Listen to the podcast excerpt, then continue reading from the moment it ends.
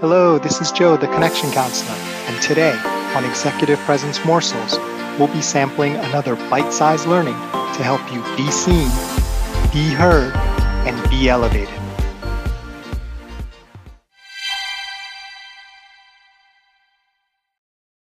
You know, I was just wondering does anyone like being uncomfortable? I mean, if you take a look at the definition of the word, it almost seems like you shouldn't like being uncomfortable because then you don't understand what the word means.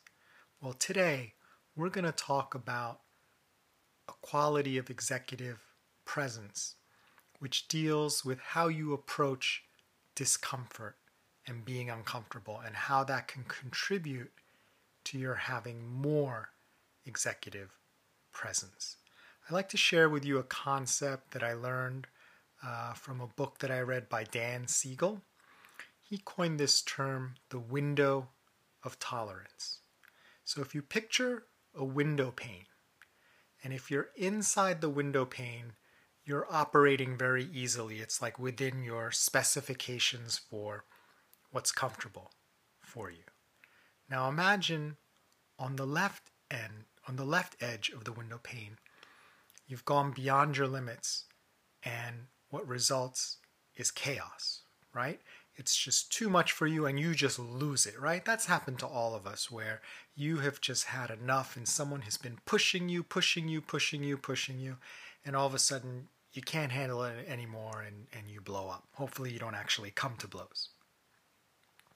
On the other side, on the right hand side of the window pane, there's rigidity.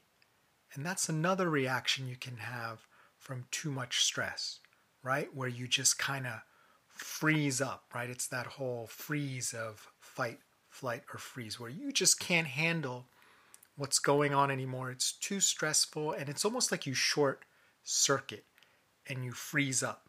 And both of these are kind of mechanisms that our bodies naturally kind of trigger uh, in a protective type fashion. Doesn't always mean they're the best thing to do, but they do come from a natural triggering of how our biology works. Now, here's the really interesting thing that Dan Siegel talks about. All of our growth happens on what he calls the growth edge, right? That's right up until the line of chaos and right up until the line of rigidity. Because if you hit chaos or rigidity, you can't grow. So imagine someone's trying to get you to perform and now you're redlining and, and you're out of control. Well, your performance is going to go down.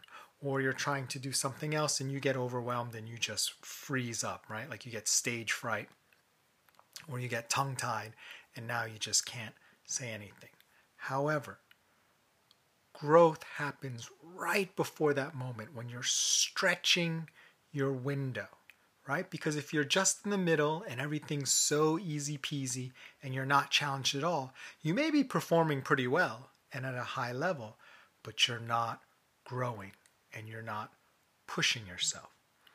And leaders with executive presence get more executive presence as they learn how to just dance along that growth edge, right? They get right up until the point but they don't go over it. And that allows them to really stretch their ability to connect with people, stretches their ability to show confidence because they're always doing a little bit more than they're comfortable with.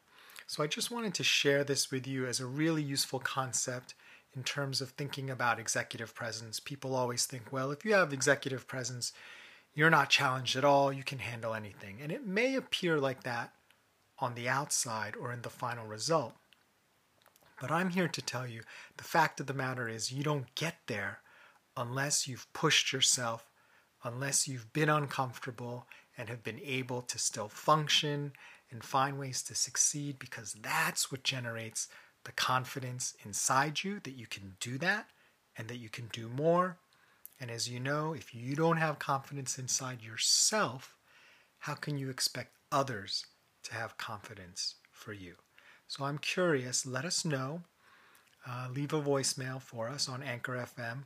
What are times where you have felt discomfort? And did you go to chaos or did you go to rigidity? Or maybe were you able to be along that growth edge and really come out of that discomfort and really succeed and gain more confidence. So, would love to hear about your examples and if we can share that on a future episode. My name is Joe Kwan, the Connection Counselor. Thank you for listening to Executive Presence Morsels.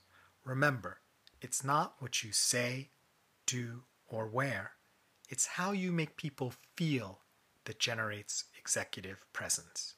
Nothing else matters.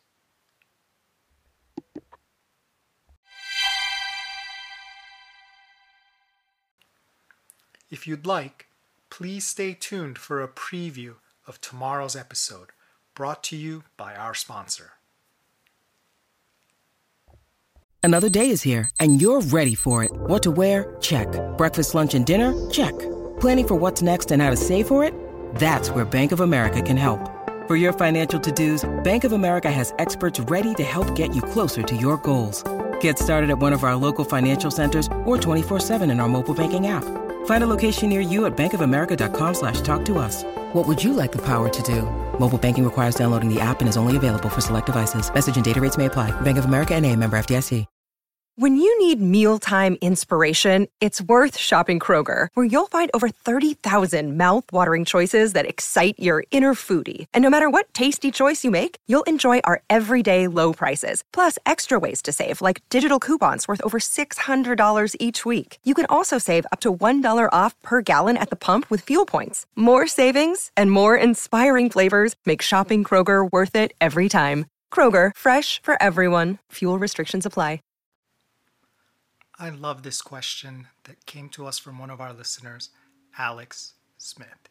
Alex asked, How is it that some executives seem to have such executive presence in this counterintuitive way, where they're actually giving away power by listening to you and letting you speak, which kind of seems counterintuitive. It kind of seems like the opposite of the stereotype of executive presence, which is, you know, look at how great I am and all the great things I can say and all the power that I have, and that's why you should follow me. So it kind of falls against the grain of what people might typically or stereotypically think of as an executive with executive presence. So it creates a little bit of a mystery. So that's why I love this question, Alex. Thanks so much for asking it.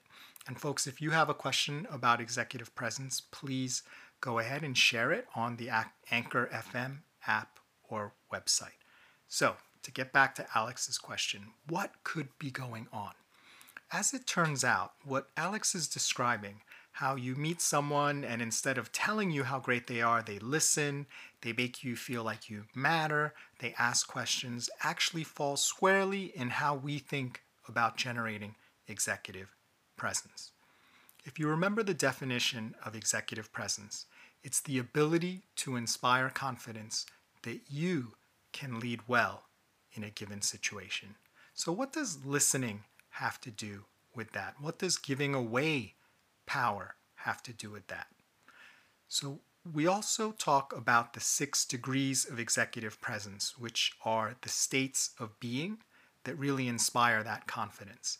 And there's one particular state of being that really applies to what we're talking about here, and that is the state of being.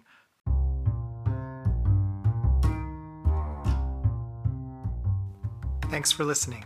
Can't wait to share the rest of the episode with you. Join us next time for another tasty executive presence morsel.